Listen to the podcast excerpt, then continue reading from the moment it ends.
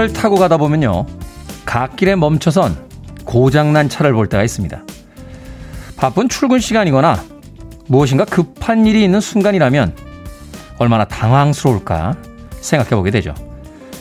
그 순간만큼은 멋진 휴양지에서의 특별한 하루보단 자동차가 고장나지 않았던 어제의 그 평범했던 하루를 더 그리워할 겁니다. 그래서요, 우리가 오늘 특별한 날을 꿈꾼다는 건 아무 일도 일어나지 않은 평범하지만 평화로운 하루를 보내고 있다는 뜻일 겁니다. D-64일째 김태현의 프리웨이 시작합니다. 한때는 이런 사운드가 미래라고 불렸던 시대가 있었습니다. 헤디 렌트의 Electric Avenue 들렸습니다. 자, 이 곡으로 김태훈의 프리웨이 1부 시작했습니다. Billboard Kid의 아침 선택, 김태훈의 프리웨이. 저는 클 태자 쓰는 테디, 김태훈입니다. 자, 손은신님, 반갑습니다, 테디. 비 오는 월요일 아침 주말 잘 보내셨습니까? 하셨는데, 주말이 좀 바쁘다 보니까 월요일 아침에 피로가 좀 느껴지는군요. 이희숙님, 또 다른 한 주의 시작, 월요일 출석입니다. 출근 준비 부지런히 해야 할 것 같아요. 반갑습니다. 아침 인사 보내주셨고요. 황인숙님, 테디님, 반가, 반가. K1202063구님, 프리웨이 단골, 오늘도 열심히 듣습니다. 좋은 아침입니다. 해주셨고요. 또 HT땡땡이라고 아이디 쓰시는데, 휴가라 집에서 편하게 듣습니다. 안녕하세요, 테디. 마지막 청취율 대박 나시고, forever 하시길. 이라고 또 덕, 덕담 보내주셨습니다. 한 2주 후로 다가왔습니다. 드디어 마지막 청취율이. 쫄깃쫄깃합니다. 자, 9359님, 올해 들어 처음으로 치마를 입고 출근합니다. 같이 듣고 있을 동료분들 놀리지 말아주세요. 하셨습니다. 아니, 치마 입고 출근하는데 동료들이 왜 놀립니까? 못된 동료들 같으니라고. 6359님, 네, 동료들 놀리면 저한테 이르십시오. 자, 피자 한 판 보내드립니다.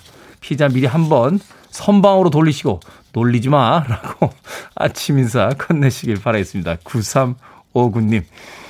1061인데 라고 닉네임 쓰셨는데요. 며칠 전 처음으로 신청곡과 사연 문자로 보냈는데 안 읽어주시더군요. 안 되나 보다 하고 말았는데 다시 듣기 하던 중에 보니 문자를 샵 1061인데 1016번으로 보내고 있었습니다. 이번에는 제대로 보냈겠죠? 라고 하셨는데 제대로 왔습니다.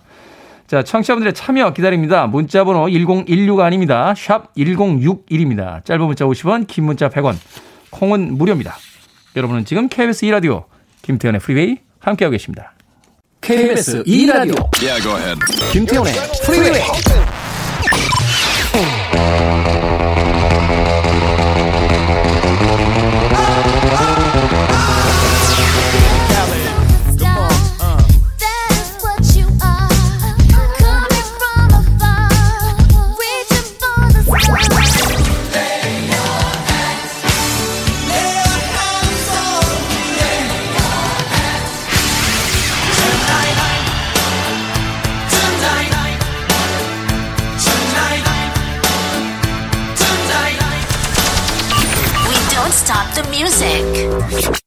LFO의 Summer Girls 들으셨습니다. 90년대 후반에 등장했던 3인조 그룹이었죠. 백스트리트 보이즈와 엔싱크의 예, 투어의 예, 오프닝 밴드를 맡기도 했던 팀이었습니다. LFO의 데뷔 음반에 담겨져 있는 곡 중에서 Summer Girls 들으셨습니다. 자, 김찬미님, 헬스장이 무슨 기부단체도 아니고요. 맨날 등록해놓고 운동화 가져가라고 연락 올 때만 갑니다. 돈이 너무 아깝다 생각했는데 아는 사람이요. 헬스 운동 기구 판매를 한다는 거예요. 또 팔랑기가 발동하네요. 기구를 살까 말까 고민 중입니다. 하셨는데 제가 남의 영업에 초를 치는 건 아닙니다만 아, 사지 마십시오. 저한테는 뭐 애청자분들이 더 중요하니까요. 그 집에서 쓰는 기구는요. 헬스 클럽에 이제 구력이 좀 붙은 분들이 쓸 수 있는 겁니다. 이게 말하자면 운동 경력이 좀 있으셔야 집에서 이제 혼자 운동할 수 있는 이런 습관이 드는 건데 헬스장도 잘 안 가시는데 집에 있는 기구로 운동해서 몸짱 됐다는 분은 제가 주변에서 본 적이 없습니다. 김찬미님. 우리가 흔히 학원이나 헬스장 끊어놓고 일주일에 한 번밖에 안 가니까 돈이 아깝다. 이렇게 생각하는데 그렇게 생각하면 안 될 것 같아요. 어, 일주일에 한 번이라도 가면 끊는 겁니다. 아, 그러면서 또 몇 달 지나면 일주일에 두 번도 가게 되고 그러다가 일주일 동안 한 번도 안 갔다가 또 일주일에 한 어떤 날은 세 번 가고 어, 또 어떤 주에는 또 한 번 가고 이런 일들이 계속 반복이 되면서 운동이라는 것이 이제 몸에 익숙해지는 거죠. 쉽진 않습니다. 아, 말은 참 쉽게 합니다만. 김찬미님, 어찌됐건 그, 그 기구, 기구 사지 마시고요. 예, 운동 가져가라는 그 헬스클럽 다시 등록하시기 바라겠습니다. 4728님, 테디님, 아침마다 잘 듣고 있습니다. 감사 인사드리고 사랑합니다. 갑자기요? 예, 저는 무엇을 바라고 문자를 보내는 건 아닙니다. 라고 하셨습니다. 뜬금없이 사랑한다고 하셨다가 무엇을 바라는 건 아니라고 하셨습니다. 그 순수한 사랑을 믿어보도록 하겠습니다. 예, 저도 아무것도 안 보내드리도록 하겠습니다. 2750님, 주말에 파마한 게 너무 잘 돼서요. 빨리 출근하고 싶을 정도였는데 아침에 머리 감고 나니까 부시시하고 완전 아줌마 머리 됐습니다. 근데 사실 제가 아줌마이긴 하지만요. 라고 하셨습니다. 파마하고 왜 그 미용실에서 이렇게 드라이까지 해줄 때는 스타일링이 탁 제대로 돼서 나오는데 집에서 샤워 한번 하고 나면 뽀글뽀글해지죠. 파마머리. 아니 그 헤어 디자이너 선생님들은 그렇게 그냥 삭삭삭삭만 해도 머리가 아주 멋지게 나오는데 집에선 그게 잘 안 되는지 모르겠습니다. 2750님, 네.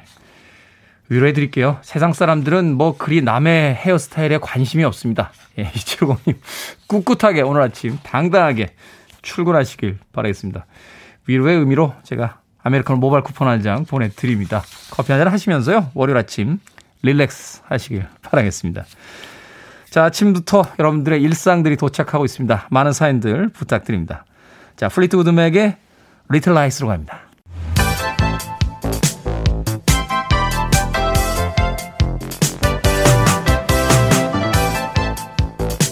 이 시각 뉴스를 깔끔하게 정리해드립니다. 뉴스 브리핑 최영일 시사평론가의 병가로 오늘부터 일주일간 KBS 김기화 기자와 함께합니다. 자, 구독자 22만 명의 빛나는 유튜브 댓글 읽어주는 기자들의 진행자 김기화 기자 나오셨습니다. 안녕하세요. 안녕하십니까. KBS 김기화 기자입니다. 네, 보이는 라디오로 보시고 지금 뭐 난리가 났군요. 장희숙님 오늘 훈남은 뉘신지 김지연님 오늘은 테디보다 조금 어려 보이시는 분이 나오셨네요. 근데 아, 조금은 아니고요. 많이 어립니다. 이정희님 영화 배우가 오셨는데요. 또 강정림님 누구세요? 허납니다. 반가워요 하셨습니다만. 아, 민망하네요. 제 프로에서 제가 아닌 다른 분들의 미모 이야기가 이렇게 쏟아지는 건 굉장히 경계해야 될 상황이 아닌가 생각합니다. 자, 오늘부터 일주일간 김규아 기자와 함께 뉴스 네. 브리핑 진행을 해보도록 하겠습니다. 첫 번째 소식이죠. 야권의 잠재적 대권 주자로 거론이 되고 있는데 최재형 감사원장이 사퇴할 것으로 보입니다. 그렇습니다. 이 대선을 나오려면 본인이 사퇴를 해야 나올 수 있기 네. 때문에 뭐 조만간 생각을 정리하겠다 이런 식으로 얘기를 했었거든요. 그래서 아마 오늘 감사원장직에서 어, 물러날 것 같습니다. 어, 최 원장 측 관계자에 따르면요, 이 발표 형식은 미정이지만 아마 오늘 사퇴 의사 밝힐 것 같다라고 했는데 네. 아마 감사원에서 하지 않겠나 이런 얘기를 해요. 감사원에서 기자회견을 할 것이다. 그렇습니다. 아, 사퇴와 함께. 네. 어. 그래서 지금 상황이 여당은 이제 문제 삼고 야당은 또 러브콜을 보내는 이런 약간 아이러니한 상황이지 않습니까? 야권. 입장에서는 어찌됐건 지금 이 경선에서 이제 흥행동풍을 좀 일으켜야 그렇죠. 그렇죠. 아, 그게 이제 유리한 상황이니까. 네. 그래서 지금 이런 상황에서 최 원장이 사퇴 의사를 밝힐 것 같다. 라고 하는데요. 뭐 근데 대선 출마 여부는 아직 뭐 오늘 발표하는 건 아니고요. 좀 더 어, 고민을 해보고 결정하겠다라고 한다고 합니다. 음. 그리고 또 이 윤석열 어, 전 검찰총장도요 내일 대선 출마 선언합니다. 29일에 뭐 갈 길을 국민들 앞에 말씀드리겠다 이렇게 얘기하지 않았습니까? 그래가지고 아마 지난 주말에 그래서 기자회견 그 장소 근처에서 발견됐대요. 거기 아마 사전 답사한 것 같고 베스트를 이렇게 입고서는 그 마스크 쓰고 이렇게 돌던데 사전에 그 자신이 그 출마 의사를 밝힐 그것을 이제 탐방한 거다 뭐 이런 음. 뉴스가 있어서 예. 글쎄요, 뭐 자신이 그 기자회견 하는 장소를 미리 가보는 그 정치인이 있었는지는 잘 모르겠습니다만 지금 뭐 일거수일투족이 다 지금 기사화가 되고 있는 상황이기 때문에 네. 기자들 같은 경우에는 그런 장면 하나 하나 소중하죠. 또 이제 최근에 또 국민의힘에 홍준표 의원이 또 복당하지 않았습니까? 네. 그래서 아마 윤 전 총장 출마 선언과 같은 날에 이제 비전 발표에도 여신다고 해요. 그리고 황교안 전 대표도 모레 출판 기념회 열고 이렇게 야권 주자들이 슬슬 이제 몸풀기에 들어간 상황입니다. 네, 이에 반면에서 이제 민주당 같은 경우에는 이제 어, 대선 경선 레이스가 시작이 됐습니다. 네. 오늘부터 사흘 동안 후보 등록을 받는데요. 9명 정도 어, 출사표 던질 것 같습니다. 지금 뭐 신경전이 아주 지금 벌써부터 팽팽한데요. 이재명 경기지사 같은 경우에는 모레 후보 등록을 하고 다음 달 1일 출마 선언을 하고요. 이낙연 전 대표 같은 경우에는 다음 달 5일에 어, 독특하게 온라인 비대면 방식으로 어, 음. 어, 출마 선언을 계획한다고 합니다. 지금 뭐 경성 일정 가지고 논란이 많았는데 이제부터는 정해졌으니까 일단하게 됐죠. 그렇습니다. 그래서 음. 아마 이제 다음 달 11일, 6일에 10일에 이제 6명 남기는 컷오프 결과 내놓는데요. 그 이후부터 어 아마 경선 레이스에 본격 돌입하지 않을까 싶습니다. 네, 여권은 일단 이재명 그 경기도지사와 이제 그 정세균 전 이낙연 총리 그리고 이낙연 전 네, 총리 네, 대표. 이렇게 지금 대표고 네. 이세 분이 이제 아무래도 삼강 구도일 것 같고 네, 네. 야권에서는 지금 아직까지 이제 윤석열 전 검찰총장이 이제 입당을 할 거냐 말 거냐 네. 이게 이제 관건이기도 하고 네. 또 이제 최재형 감사원장까지 레이스에 좀 뛰어든 상황입니다. 맞습니다. 정치의 계절이 지금 이제 다가오고 있습니다. 자, 그런가 하면 김기표 청와대 반부패 비서관 어제 사의를 표명을 했습니다. 그렇습니다. 이 부동산 투기 의혹인데요. 어, 전격 사퇴했습니다. 음. 아, 문재인 대통령은 이 사의를 표명하자 바로 수용을 했고요. 어, 박수현 청와대 국민소통수석에 따르면요. 국민이 바라는 공직자의 도리와 사회적 책임감을 감안할 때 더 이상 국정 운영에 부담돼서는 안 된다라는 뜻을 어, 밝혔다고 어, 전했습니다. 네. 이게 이번에 그 이틀 전에 공직자 재산 공개 때 나왔거든요. 이 부동산 문제가. 어, 재산 신고액이 39억 원 정도가 됐어요. 음. 근데 이 중에 부동산 재산이, 재산이 91억 원이고요. 채무가 56억 원이었던 겁니다. 채무가 56억. 예. 그러니까 이제 빼니까 이제 39억 어, 원이 된 건데. 쉽게 해서 이제 융자를 받아 샀다 이렇게 되는 거고. 근데 융자를 너무 많이 받으신 거죠. 음. 이게 국민들 눈높이엔 이게 말이 되느냐. 이게 특히 이제 서울 마곡지구의 빌딩 이제 예, 상가 두 채가 65억이거든요. 음, 네. 근데 이게 부동산 등기부를 보니까 상가 두 채에 설정된 근저당권이 60억 원이에요. 이게 너무 이제 빚이 많은 것이죠. 그러니까 이 정도의 어떤 그 부채를 안고서 샀다라는 건 이제 시세 차익을 노렸다 이렇게 보는 거죠. 그렇죠. 이게 사실 이제 대, 출을 총 동원해서 이른바 연끌을 해서 보통 우리 이제 청년들 같은 경우에는 연끌을 해서 집 한 채를 마련하기 마련인데 이분 같은 경우에는 부동산 이 상가를 이렇게 산 거예요. 네. B2가 아니냐, 비즈니스 투자한 B2가 아니냐라는 얘기가 나왔고요. 또 경기도 광주시에 있는 땅을 놓고는 또 투기 의혹이 나왔습니다. 여기에 2017년에 임야 2,900제곱미터를 사들인 다음에 여기를 대지로 일부러 바꿨어요. 근데 임야였는데. 네. 그 이거를 이제 바꾸고 나서 상가를 세웠는데 8억 2천만 원이 된 겁니다. 그래서 시세 차익이 굉장히 크다.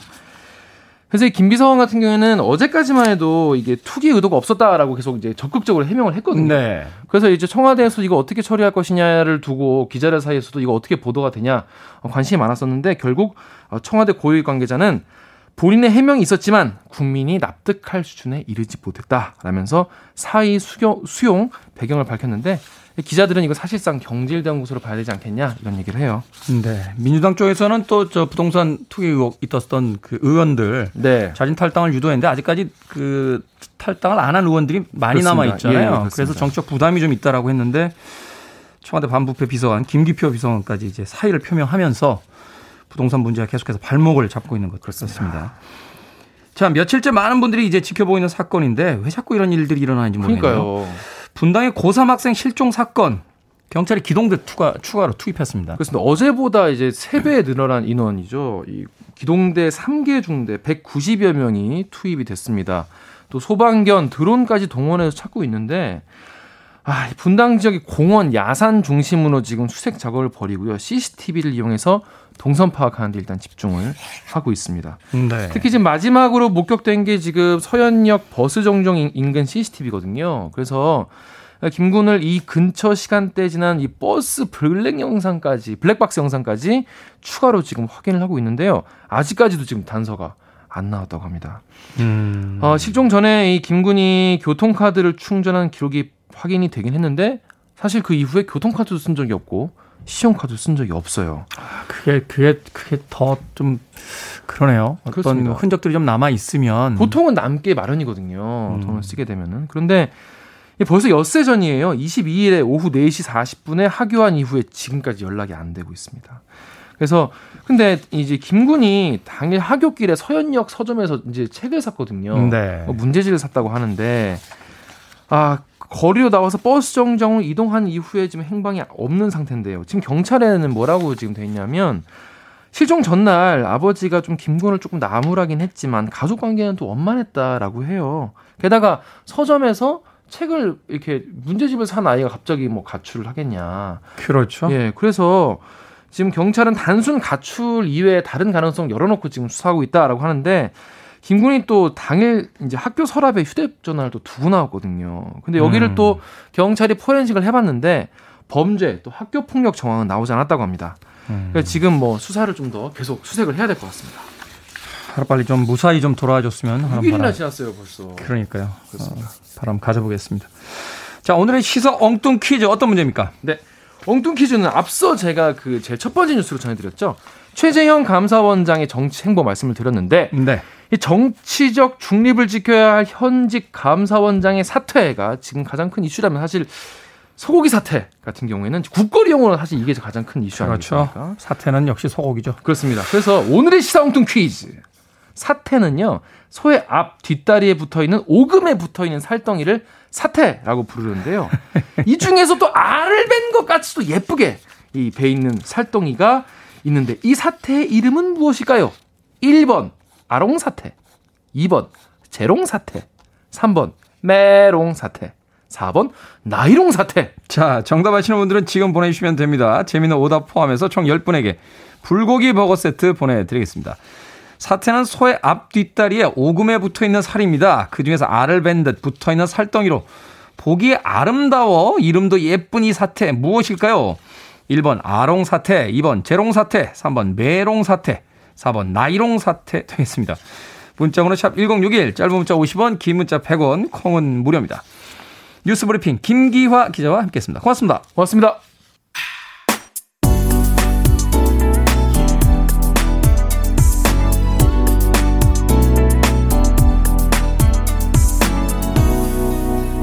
김태훈의 Freeway. Bulworth라고 하는 일종의 정치 풍자 영화에 수록됐던 곡이었죠. 프라스 미첼과 피처링 Ol' Dirty Bastard and Mya가 함께했던 Ghetto Supastar 드렸습니다. 음악 들으신 분들은 아마 어, 어디선가 들어본 리듬인데 멜로디인데 라고 생각을 하셨을 것 같습니다. Islands in the Stream이라고 하는 케니 로저스와 돌리 파튼이 함께했던 어, 음악을 샘플링해서 새롭게 리메이크를 했습니다. 프라스 미첼 Ghetto Supastar 드렸습니다. 자 오늘의 시사 엉뚱 퀴즈 사태에서 알을 밴 듯 붙어 있는 살덩이로 보기에 아름다워 이름도 예쁜 이 사태는 무엇일까요? 정답은 1번 아롱 사태 되겠습니다. 아롱 사태. 5757님, 아롱 사태입니다. 어머나, 어제 사태 사다가 장조림했는데 고3 아들 학교 데려다 주러 가면서 급히 참여합니다. 하셨습니다. 5757님. 맛있겠네요. 예전에 그 중고등학교 다닐 때 어머님이 해주시는 그 도시락 반찬 중에 제일 맛있었던 게 진미채, 오징어채 하고 소고기 장조림, 네. 계란 장조림 뭐 이런 것들이 아니었나 하는 생각이 듭니다. 특히 뭐 소세지 빼놓을 수 없죠. 아, 맛있습니다. 단백질은 언제나 오른 것 같아요. 예. 5757님, 고3 아들 학교 데려다 주면서 참여를 하셨다고. 3562님, 7시부터는 테디 방송 들어야 할 비상사태라고. 비상사태까지는 아니고요. 네, 그냥 일상으로 들어주시면 되겠습니다. 3562님. 이종윤님, 아랑드롱 사태. 하, 옛날 사람, 옛날 사람. 아랑드롱을 알다니, 옛날 사람. 아랑드롱을 아는 나도 옛날 사람, 진짜. 아랑드롱 참 멋있었죠. 어, 태양은 가득히 해서 딱 그 위통을 벗은 상태에서 그 이탈리아의 그 푸른 바다를 배경으로 딱 눈빛. 야 진짜. 제가 웬만해서 뭐 영화 배우들한테 그렇게 무릎 꿇는 사람은 아닙니다만 아랑드롱 정도면 제가 인정해 줍니다. 예, 젊었을 때 아랑드롱 진짜 뭐 지금도 굉장히 그 멋있게 나이를 드셔서 가끔 이렇게 해외 사이트들 보다가 어, 얼굴 볼 때가 있는데 정말 멋있게 예, 아랑드롱 사태 이종윤님. 네. 이리나님 메롱 해롱 사태 잠을 못 잤더니 상태가 메롱입니다라고 보내주셨습니다. 어제 일요일이었는데 또 신나게 노셨군요. 월요일 아침 상태 메롱이라고 물 많이 드시고 스트레칭 많이 하시고 월요일 아침 상쾌하게 시작하시길 바라겠습니다. 자, 방금 소개해드린 분들 포함해서요, 모두 10분에게 불고기 버거 세트 보내드립니다. 당첨자 명단은 방송이 끝난 후에 홈페이지에서 확인할 수 있고요. 또 콩으로, 콩으로 당첨이 되신 분들은 방송 중에 이름과 아이디 문자로 보내주시면 저희들이 모바일 쿠폰 보내드립니다. 문자번호 샵 1061, 짧은 문자 50원, 긴 문자는 100원입니다. 자, 7578님의 신청곡으로 합니다. 톰슨 트윈스, Lay Your Hands on Me.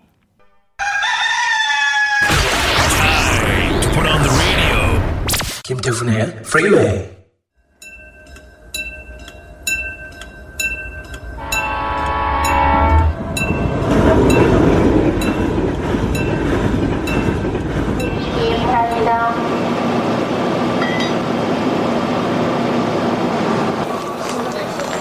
9시 59분요.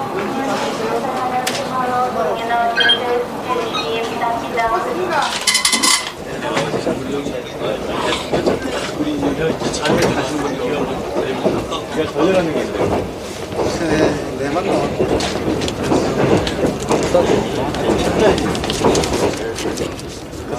만원 주세요. 예, 예. 여기 만 원짜리. 이 열차는 10분 후 동대구역에 도착하겠습니다. 내리실 손님께서는 안전한 승강장으로 내려주시기 바랍니다.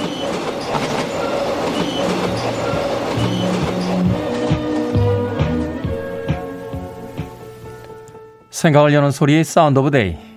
철도의 날을 맞아서 90년대 기차 안팎의 풍경 소리 들려드렸습니다. 철도의 날은 원래 1899년 경인선 일부 구간이 개통한 9월 18일이었는데요. 일제가 식량 수탈과 병력 수송을 위해서 경인선 등 주요 철도 노선을 건설했다 하는 지적에 1894년 6월 28일 철도국이 설립된 날로 옮겨서 기념해 오고 있습니다. 지금의 철도는요, 국내 여행을 하거나 명절에 고향에 갈 때 이동하는 수단 정도로 인식되지만요. 과거에는 더 큰 대륙으로 나아갈 때 가슴에 웅장한 꿈을 품고 몸을 싣는 수단이었습니다. 1907년 이준, 이상설, 이휘종 이렇게 세 명의 헤이그 특사가 일본 제국의 침략을 전 세계에 알리기 위해서 네덜란드의 헤이그로 향하던 기차에 몸을 실었고요. 1936년 고 손기정 선수가 베를린 올림픽에 출전하기 위해서 독일 베를린까지 기차를 타고 간 바 있습니다. 우리 땅에서 출발해 러시아를 거쳐 유럽까지 가는 여러 날 동안 그들이 꿈꾼 미래는 어떤 모습이었을까요? 남북 분단으로 우리 땅은 섬이 아닌 섬이 되어버렸죠. 기차 밖으로 펼쳐지는 국적이 다른 여러 도시들을 바라보면서 다양한 사색에 빠지는 기차 여행은 과연 언제쯤 가능할까요? 또 끊긴 철로는 언제쯤 이어질지 문득 궁금해집니다. 철만은 달리고 싶다. 녹슨 기차 앞에 무심히 붙어 있던 오래된 글귀 하나가 떠오르는 아침입니다.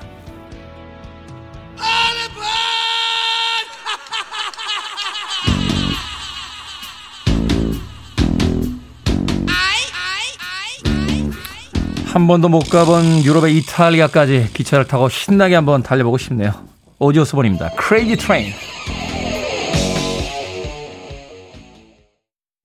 You're listening to one of the best radio stations around. You're listening to 김태훈의 Freeway.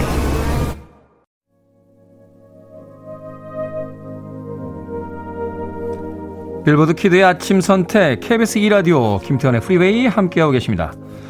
박사님께서요 버스 배차 간격 너무하네요. 월요일부터 대단히 지각입니다. 우울해요 라고 하셨습니다. 우려하지 마십시오. 알람 잘못 맞춰서 지금 일어나신 분들도 계실 겁니다. 그 정도면 여유 있는 겁니다. 1부 끝곡입니다. 마이크 리노 앤 윌슨 Almost Paradise 2부에서 뵙겠습니다.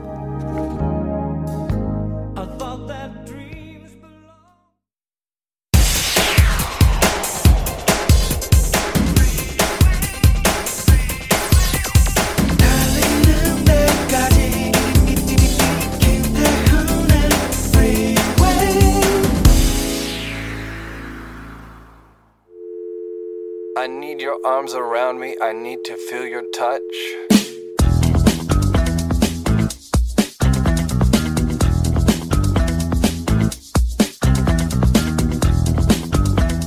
요리 못하는 사람들의 특징. 처음부터 끝까지 불조절하지 않음. 없는 재료는 과감하게 빼버림. 전혀 비슷하지 않은 재료를 대체해서 넣음.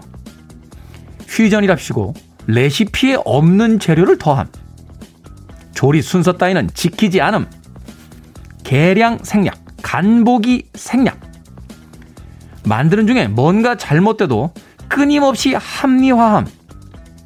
사람 수의 음식 양을 맞추는 게 아니라 음식 양에 사람 수를 맞춤.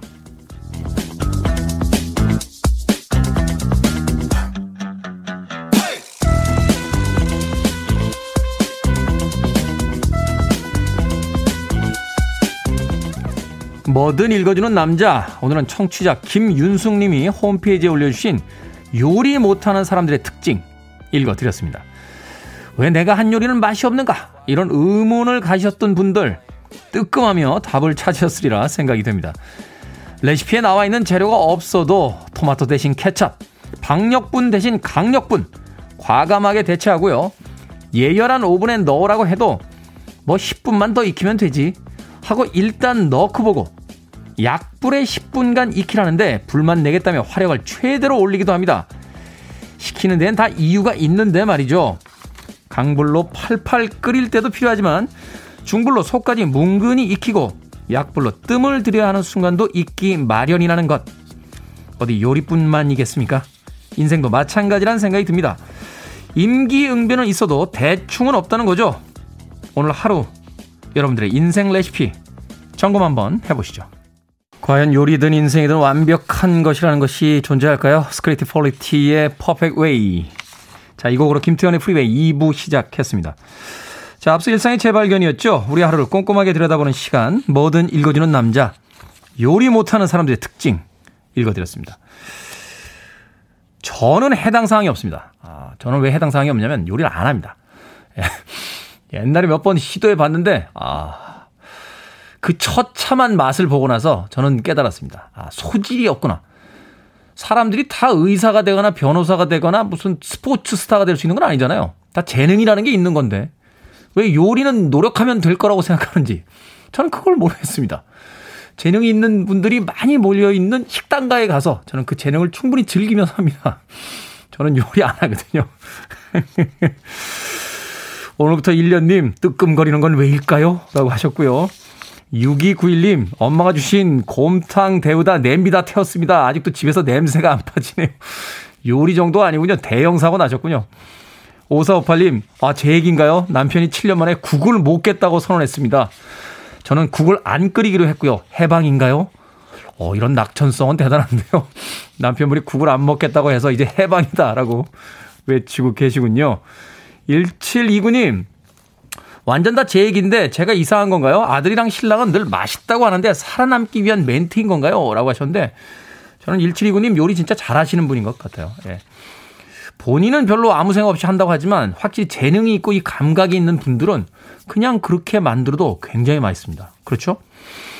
자, 7047님도 아침 인사 보내주셨고요. 신은정 님도 역시 테디 안녕하세요 하면서 아침 인사 2부에 또 시작과 함께 보내주셨습니다. 자, 어찌됐건 요리 쉽지 않습니다. 저는 요리 안 합니다. 저는 라면은 정말 기가 막히게 끓입니다. 제 레시피 중에 하나는 라면 아주 맛있게 끓인 뒤에 마지막에 후춧가루를 살짝 넣어주면 아주 매운맛을 즐길 수 있습니다. 예. 다 알고 있는 거라고요? 예, 죄송합니다. 자, 뭐든 읽어주는 남자, 여러분 주변에 의미 있는 문구라면 뭐든지 읽어드립니다. 홈페이지에 오셔서 게시판 사용하시면 되고요. 말머리 뭐든 달아서 문자로도 참여 가능합니다. 문자번호 샵 1061, 짧은 문자 50원, 긴 문자 100원, 콩은 무료입니다. 오늘 채택되신 김윤숙님께 촉촉한 카스테라와 아메리카노 두 잔 모바일 쿠폰 보내드리겠습니다. I want it, I need it, I'm desperate for it. Okay, let's do it. 김태훈의 Freeway.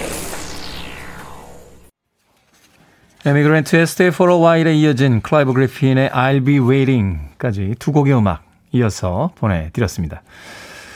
여현란님 처음으로 보냅니다. 잘 듣고 있어요. 유튜브로 어, 사연 보내주셨습니다. 고맙습니다. 수미트 님도 역시 유튜브로 안녕하세요. 라디오 주파수가 좋지 않아서 유튜브로 듣고 있습니다. 하고 역시 문자 보내주셨습니다.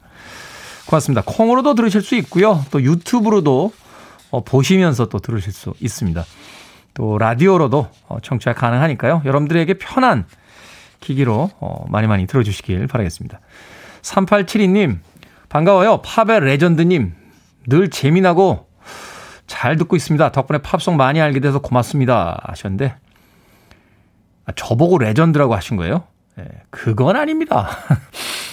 레전드들이 얼마나 많은데, 예전에 한 예능 프로에 나갔을 때요, 어, 그때 그 KBS에서 DJ를 굉장히 오래 하셨던 고 김광한 예, DJ하고 같이 나간 적이 있습니다. 개인적으로 제가 굉장히 좋아하는 선배님인데, 그때 사회자가 소개를 팝의 아버지 김광한, 그리고 그의 후배인 팝의 아들 김태훈 이렇게 이렇게 소개를 했어요. 아주 그 다음 날부터 문자가 오는데 아버지가 김광한 씨셨어? 라고 이야기가. 그냥, 그냥 음악계에서 그렇다는 이야기고요. 예, 레전드라뇨. 레전드는 글쎄요, 누가 레전드일까요? 뭐 배철수 선배님 정도 어, 저희들이 이제 이야기할 때 소위 레전드급이다라고 이야기하는 건 예, 그분 한 분 정도입니다. 제가 뭐 겸손해서 그런 건 아니고 진짜 그런 거니까 그렇게 이해해 주시면 되겠습니다. 예, 저는 대신 잘생겼잖아요. 예, 그건 돼요. 저는 뭐 레전드나 이런 거 원치 않습니다. 잘생긴 거로 됩니다.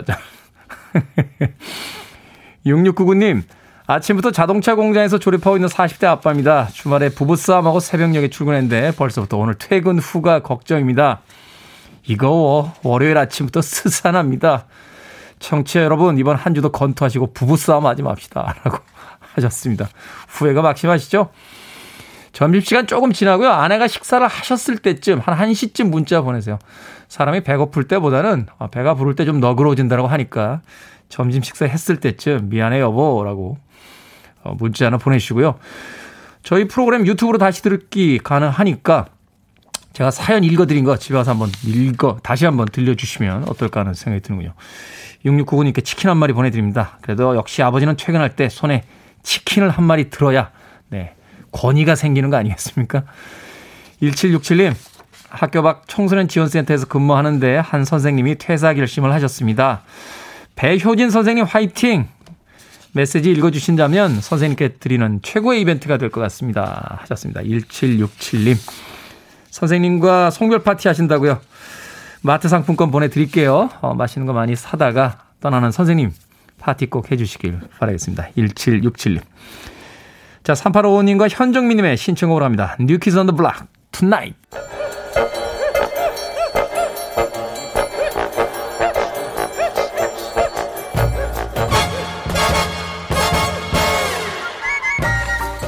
온라인 세상 속 촌철살인 해학과 위트가 돋보이는 댓글들을 골라봤습니다. 댓글로 본 세상.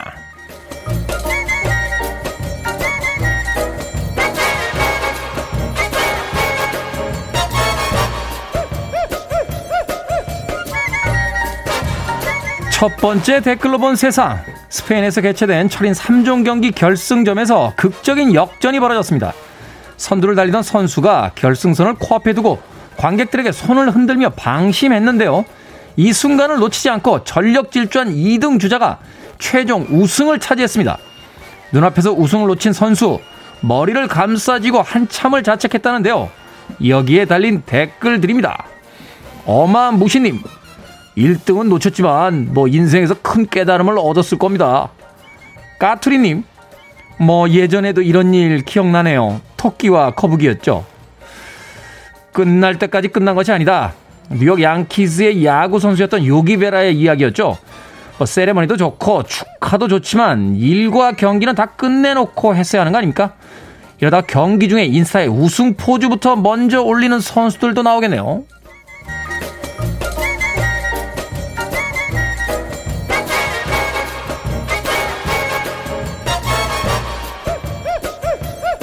두 번째 댓글로 본 세상. 과자나 김 같은 제품은 부스러지지 말라고 플라스틱 용기에 담는 경우가 많은데요. 환경보호를 위해서 새로운 포장법들이 시도가 되고 있습니다. 한 김 공장에서는 플라스틱 트레이를 없애고 간편식 업체들도 연말까지 종이 포장 사용을 추진한다는군요. 자, 국내 조미김의 플라스틱 용기만 다 없애도 연간 3,000톤 이상 플라스틱 사용을 줄일 수 있다는군요. 여기에 달린 댓글들입니다. 다이나 손님, 완전 좋은데요? 김이랑 과자는 좀 부서져도 괜찮아요. 여전히 맛있으니까요.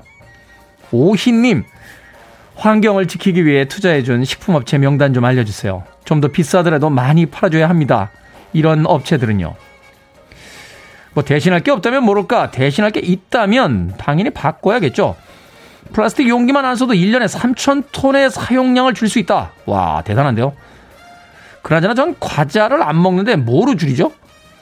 일단 과자를 먹어? 먹다가 끊어? 그것도 좀 이상한데?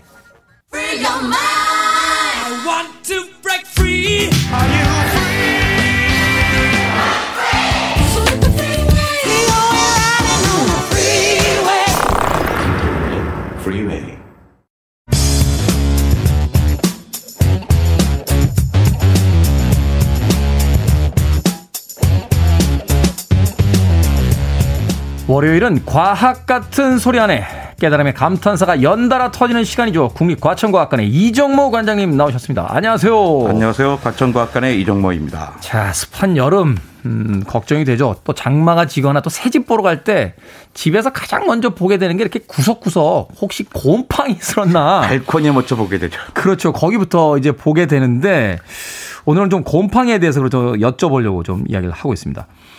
그런데 우리가 먹는 음식 중에요. 어, 버섯도 곰팡이다. 뭐 이런 이야기 하시는 분 계십니다. 버섯도 곰팡입니까? 이게 뭐 차이가 있는 건지 아니면 같은 건지. 일단 버섯은 곰팡입니다. 아, 그래요? 예, 우리 학교 다닐 때 종속, 과목, 강문계 이런 거 배웠잖아요. 네, 배웠던 기억이 어렴풋이 납니다. 예, 어렴풋이 나면 고 확실히 나야 되는데요. 그러니까 종속, 과목, 강문계는 다 외우고 있는 겁니다. 근데 요즘은 그런 식으로 단순하게 나누질 않아요. 음. 개 위에 역, 도메인이라는 게 하나 더 있습니다.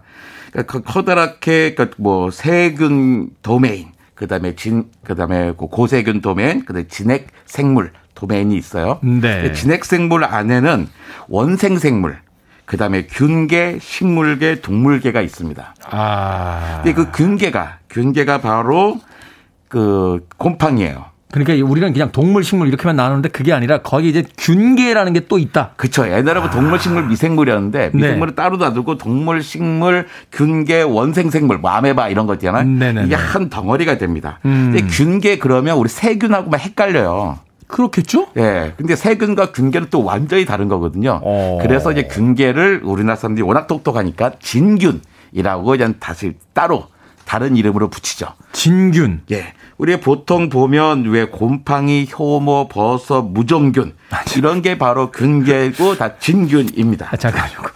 곰팡이까지는 그렇다 치는데 무정균도 들어갑니까? 예, 무정균도 그 박테리아 이런 균이 아니라 아. 상당히 고도의 생물인 거죠. 그렇군요. 그리고 이제 곰팡이하고 버섯은 어떻게 다르냐? 초등학생한테 설명할 때는요. 고, 그러니까 버섯처럼 생긴 거 있잖아요. 우리 버섯 모양이 있죠. 그렇죠. 예, 그게 버섯이야. 그게 아니면 곰팡이야라고 해요. 그러니까 네. 버섯도 곰팡이에 속하는데 겉모습은 확실히 다르잖아요. 그렇죠. 곰팡이가 자라서 실처럼 자라는 걸 균사라고 하는데요. 이렇게 이렇게 이렇게 자라죠 실처럼. 예, 예. 이 균사들이 모여서 간 모양의 간 모양의 자실체가 됩니다. 음. 그러니까 이 간 모양의 자실체를 이루는 곰팡이를 버섯이라고 하죠. 아, 그러니까 일단은 이제 곰팡이가 큰 그 그룹이고 그 안에 이제 버섯 우리가 소위 버섯처럼 생겼다 하는 게 이제 버섯으로서 따로 들어가 있다. 그렇죠. 이렇게 볼 수 있는 거군요. 네. 그럼 버섯은 식물이 아닌 거네요?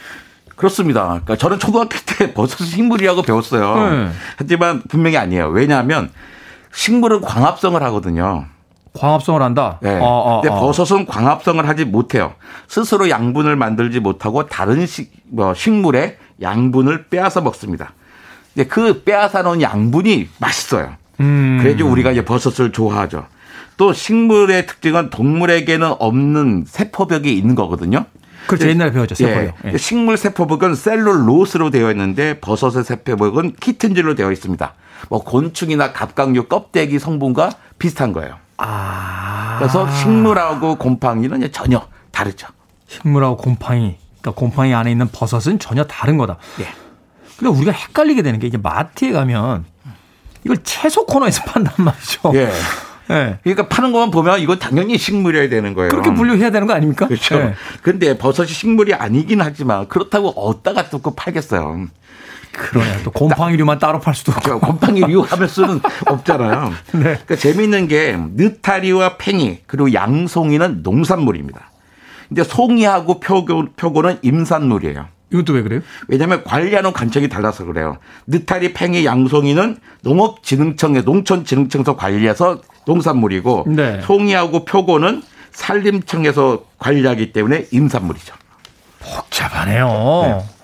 네. 옛날에 한그 학자들이 그 선진국인지 후진국인지 보려면 분류법을 보면 된다. 그 분류를 얼마나 정확하게 해내느냐. 여기에 대해서 선진국형 뭐가 있고 이게 분류가 어설프게 돼 있으면 후진국해다 뭐 이런 이야기를 했던 적도 있는데 버섯이 아마도 가장 복잡한 분류에 들어가는 식물이 아니라 그렇습니다. 너무나 오랫동안 아, 식물이 아니라 친숙했기 때문이에요. 그렇군요. 네, 식물이 아니라는 걸 오늘 처음 알았습니다. 곰팡이도 그렇고 버섯도 그럼 포자로 번식을 하는 거죠? 그렇죠. 우리 뭐 보통은 정자와 난자로 번식을 하잖아요. 네. 유성생식인데 그러니까 포자, 그러니까 무성 생식의 수단으로 형성하는 생식세포를 갖고 있습니다. 버섯은. 음. 그러니까 포자는 단독으로 새로운 개체, 새로운 세대를 형성할 수가 있어요. 아. 네, 곰팡이가 미세한 포자로 공기 중에 떠다니기 때문에 곰팡이 냄새가 나고 또 공기를 오염시키는 겁니다. 아 그렇군요. 우리가 어디 그렇게 습한 데 들어가면 야, 이거 무슨 곰팡이 냄새 나냐? 이게 네. 이제 포자가 떠다니고 있기 네, 때문이다. 걔네가 번식하기 위해서 뭔가 공기 중에 많이 떠다니고 있는 거예요. 그럼 우리 몸속으로 들어오는 거 아닙니까? 이거 호흡하면 폐로 이렇게? 그렇습니다. 그러니까 귤을 오래 두면 점차 물러지다가 곰팡이 생기잖아요. 그렇죠. 귤에 예. 생기는 곰팡이는 녹색 곰팡이하고 주로 푸른 곰팡이인데요. 그러니까 상한 귤은 빨리 버리는 게 상책입니다. 눈에 보이지 아. 않는 곰팡이 포자가 실내 공기 중에 퍼져요. 그러니까 그러다가 피부에 닿으면 발진, 두드러기 같은 피부 알레르기 증상이 생기죠. 또 호흡기로 들어가면 천식이나 비염을 악화시켜서 호흡기 건강, 호흡기 안 좋으신 분에게는 아주 안 좋습니다. 이야, 이거 귤 이렇게 곰팡이 쓰면은 그 반만 이렇게 뜯어내고 반쪽 먹었는데 그러면 안 되겠군요. 그냥 버려야겠군요, 이거. 그러니까 빨리 버리는 게 좋은데요. 저는 얼른 반쪽 먹고 나머지 버립니다. 이왕 이왕 여태까지 왔으니 반쪽 뜯을 때는 호흡을 멈추고 포자를 먹으면 안 되니까 멈추고 예. 잽싸게 버리고 호흡기로 들어올 수 있다니까 이거 굉장히 조심해야겠네요. 그 호흡기로 들어온 포자와 관련된 뭐 재미있는 이야기가 있습니다. 우리나라의 그러니까 간장계의 문익점이라고 알려진 분이 있어요. 간장 회사 직원이었는데요. 네. 고 오경환 님입니다. 그러니까 곰팡이가 삶은 콩을 효소로 분해해서 그 아미노산이 나오게 되거든요. 네. 이 아미노산이 그 간장 맛을 결정해요. 음. 그래서 간장 맛을 결정하는 것은 매주에 피는 곰팡이죠. 그죠. 예전에 그러니까, 우리 장담글라면 다 매주 뜨듯이. 그렇죠. 이제 간장 회사마다 작자 다른 자기 곰팡이를 가지고 있습니다. 아. 근데 이 오경환 님이 이 80년대에 일본의 유명한 간장 회사에 갔어요. 근데 알고 싶었던 건 도대체 이, 이그 회사는 어떤 곰팡이를 쓸까를 음. 알고 싶은데 안 알려주죠. 음. 여러 번 물어보다 안 알려줘요. 근데 어쨌든 그 방에 들어갔을 때 계속 반복해서 숨을 크게 들이셨습니다. 아, 포자를 먹으려고? 네, 그렇죠. 그래가지고 이제 코에 포자가 딱 들어왔을 거 아니에요. 나오자마자 코를 풀어서 휴지에다가 그 코, 코를 잘 담아왔습니다. 그 안에 포자가 들어있을 거 아니에요. 이 포자를 분석해서 그 회사, 그 간장 회사가 어떤 곰팡이 균을 쓰게 되는지 알게 됐죠. 아니, 이게 무슨 톰 크루즈 나오는 미션 임파서블도 아니고 간장을. 와, 대단하네요, 정말. 그렇게 해서 오늘날 우리가 또 맛있는 간장을 지금 먹고 있는 거군요. 그렇죠. 아. 근데 이 곰팡이 그렇게 뭐 좋은 어떤 그 일을 하기도 했습니다만 제가 예전에 그 믿거나 말거나 이런 프로그램들 보면 미라의 저주가 사실은 곰팡이 때문이다. 네. 예전에 왜 그 이집트에서 미라 이렇게 파냈다가 다 돌아가신다 이런 저주들이 있었는데 그렇죠. 그게, 그게 곰팡이 때문이라는 이야기도 있었거든요. 맞습니다. 1922년에 이집트의 투탕카멘 왕을 묘를 발굴했던 사람들이 모두 7년 안에 죽었어요. 음? 뿐만 아. 아니라 다른 미라를 발굴한 고고학자와 인부들도 제명에 죽지 못한 분이 많았습니다. 네. 사람들이 이것을 그러니까 미라의 저주라고 했죠. 근데 이런 미라의 저주 이런 게 참 재밌는데 과학자들은 네. 이걸 믿지 않습니다. 사람들이 좀 따뜻하지 않아요. 어. 그래서 독일의 미생물학자들이 원인을 찾아봤더니 그 49의 그 미라와 그 미라가 있던 방을 조사했어요. 그때 몸에 해로운 독성 곰팡이 포자가 날르고 있었던 거예요. 그러니까 미라가 있던 방은 원래 고요하게 가만히 있었을 겁니다. 곰팡이가 잔뜩 있었지만 이제 뭐 활동을 하지 않고 있었는데 네. 사람들이 들어가면서 공기가 들어가니까 곰팡이 포자가 날리고 이게 고고학자와 인부들의 폐에 들어가서 일단 면역력이 약한 사람부터 차례대로 죽게 된 거죠. 그런데요, 사람 몸에 닿자마자 생명을 위협할 정도로 위험한 곰팡이는 아직 없습니다. 어찌됐든 그래도 한 수천 년 동안 있던 그 곰팡이들이 사람 몸에 들어가면서 예. 조금씩 조금씩 이제 영향을 주었다. 냉장고에다 넣어놔도 곰팡이 있습니다. 이거 왜 그렇습니까? 그 곰팡이마다 좋아하는 환경이 다릅니다. 곰팡이는 보통 따뜻하고 습한 곳을 좋아하는데요.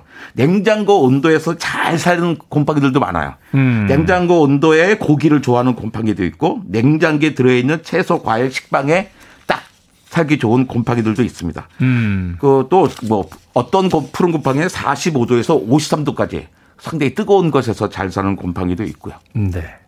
고만 살짝 떼어내고 먹으면 안 됩니까? 다시 한번. 저는 주로 그렇게 먹습니다. 주로 그렇게 먹는데 예, 우리 가난할 때 그런 거고 이제는 그러지 말라고 좀 많이 하죠. 이왕이면 그 왜냐하면 그 곰팡이 눈에 보이는 거 말고도 균사가 밑으로 이제 뻗어 내려가 있습니다. 아, 눈에 보이는 것만 이렇게 걷어낸다고 되는 게 아니다. 그렇죠. 눈에 보이지 않는 것들도 많이 있거든요. 아. 그러니까 또 아까 포자가 날린다고 했잖아요.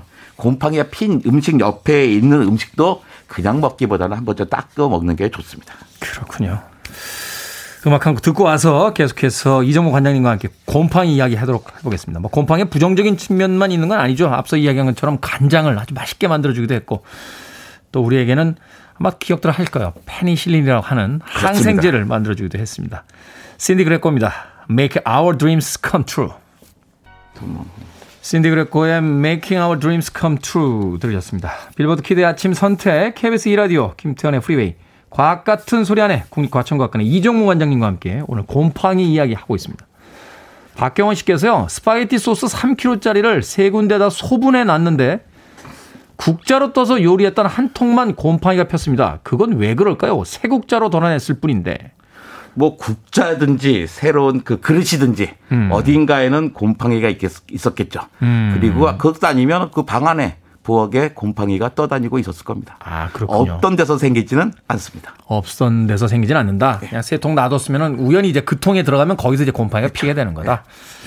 그렇군요. 너무 속상해하지 마십시오. 아직 두 통이 남아 있습니다. 자, 음식물에 이제 뿌리처럼 파고들어서 이제 그 포자를 날린다. 그게 이제 곰팡인데 잠깐 아까 균사 얘기를 해 주셨습니다. 예. 균사. 눈에 보이진 않는데 균사, 균사가 있다. 곰팡이. 이게 뭡니까? 야, 균사는 곰팡이 세포들이 쭉 모인 거예요. 곰팡이는 광합성을 못 하잖아요. 네. 누군가의 양분을 빼앗아서 흡수해야 됩니다. 아. 균사가 하는 일이 바로 그것이에요. 균사는 조건만 맞으면 끝없이 자랍니다. 이런 균사들이 모여서 균사체를 형성하는데요. 미국 오리건주의 한 숲에서 자라는 조개뽕 나무 버섯은 균사체의 길이 때문에 세상에서 가장 큰 생물체라고 알려지고 있는데요. 네. 나이는 2,400살. 2,400살이요? 네, 무게는 7,500에서 3만 5천 톤 이상으로 추정되고 있습니다. 와, 어마어마하군요, 이거. 그러니까 균사가 끝없이 이어지고 있는 거예요. 그러니까 거의 그 불사신이네요. 조건만 맞으면 끊임없이 그냥. 예, 그렇습니다. 그래서 곰팡이 치우기가 얼마나 어렵습니까? 그러니까요. 사실은 이 건축하시는 분들이 항상 하시는 게 결로하고 곰팡이 잡는 거 이거 한번 생기면 이거 정말 머리 아프다고. 예, 많은 분들이 그 발가락 사이에 무좀을 못 잡고 계십니다. 예, 뭐 잘 씻고 말린다고 되는 거 아니고요. 네. 항진균제라고 하는 그 무좀 약을 잘 쓰셔야죠. 그렇군요. 하여튼 자, 자연 상태에서 균사를 뻗는 곰팡이의 역할도 좀 궁금합니다. 이 나무 뿌리 같은데 이렇게 얽혀. 그러니까 왜 산에 가보면 고목들 같은 데 이제 피기 시작하면 버섯들이 네. 그게 뭐 끊임없이 펴 나가더라고요. 나무 네. 전체를 다 이렇게 그 뻗어 나가는데. 음. 네. 곰팡이는 식물에게서 양분을 얻어요. 음. 하지만 식물에게 아무것도 안 주는 건 아닙니다. 가끔 좋은 일도 해요. 씨앗을 틔우는 그 종자식물 가운데 8%가 난초입니다. 난초. 그러니까 난초 종류가 그렇게 많은 거예요. 오. 어. 근데 난초 씨앗은 엄청나게 작아요. 심지어 dust seed, 그러니까 먼지 먼지, 씨앗, 먼지 씨앗. 먼지 씨앗이라는 별명이 붙어 있을 정도의 뭐 난초 씨앗도 있습니다. 너무 작다 보니까 스스로 싹을 틔울 힘이 없습니다. 음. 이때 곰팡이의 도움을 받아서 싹을 틔우죠. 물론 곰팡이의 속셈은 따로 있습니다. 나중에 양분을 빨아먹을 작전인 거죠. 키워서 잡아먹는 거죠. 그렇죠. 아. 예, 그러니까 곰팡이는 식물이 잘 살아야 되는 거예요.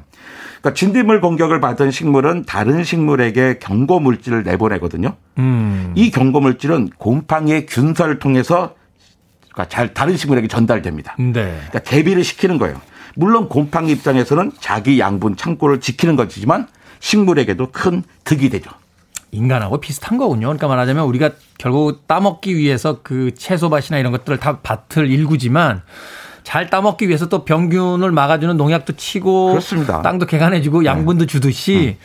곰팡이도 말하자면 식물을 마치 자신의 농장처럼 운영하면서 이제 키워 나간다. 네, 같이 진화하면서 서로에게 도움이 되고 있는 겁니다. 그렇습니다.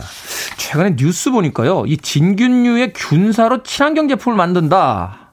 뭐 이런 뉴스 본 기억이 있습니다. 뭐 브랜드 명품 브랜드에서 가방을 만든다는 뉴스를 제가 본 것 같은데. 예. 그러니까 곰팡이 균사체가 단단하게 엉겨 붙여서 엉겨 붙으면 가죽처럼 될 수도 있어요. 아 그래요? 그러니까 포자 하나에서 완제품인 곰팡이류 가죽 또는 균사체 가죽이 만들어지는데요. 몇 주밖에 걸리지 않습니다. 그러니까 아. 최종적으로 만들어진 제품은 동물의 가죽처럼 생겼고요. 비슷한 느낌이 나오고 내구성도 비슷합니다. 소가 잘 다 자랄 때까지 몇 년간이 걸리잖아요. 그렇죠. 그런데 곰팡이는 금방 자라니까 아주 경제적이죠.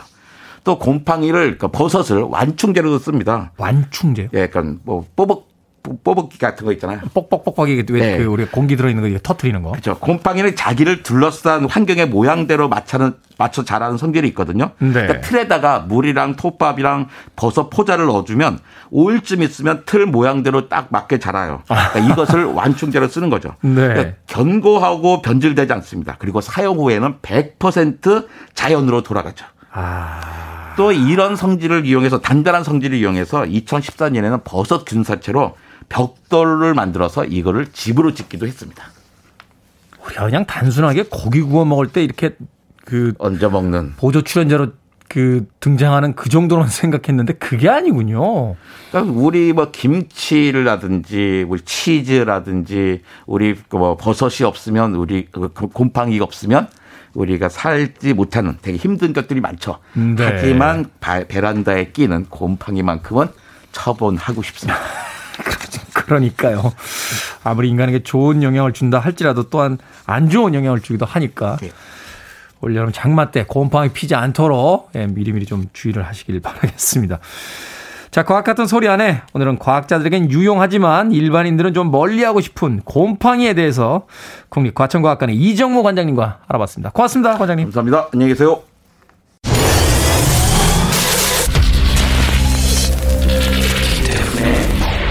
Freeway.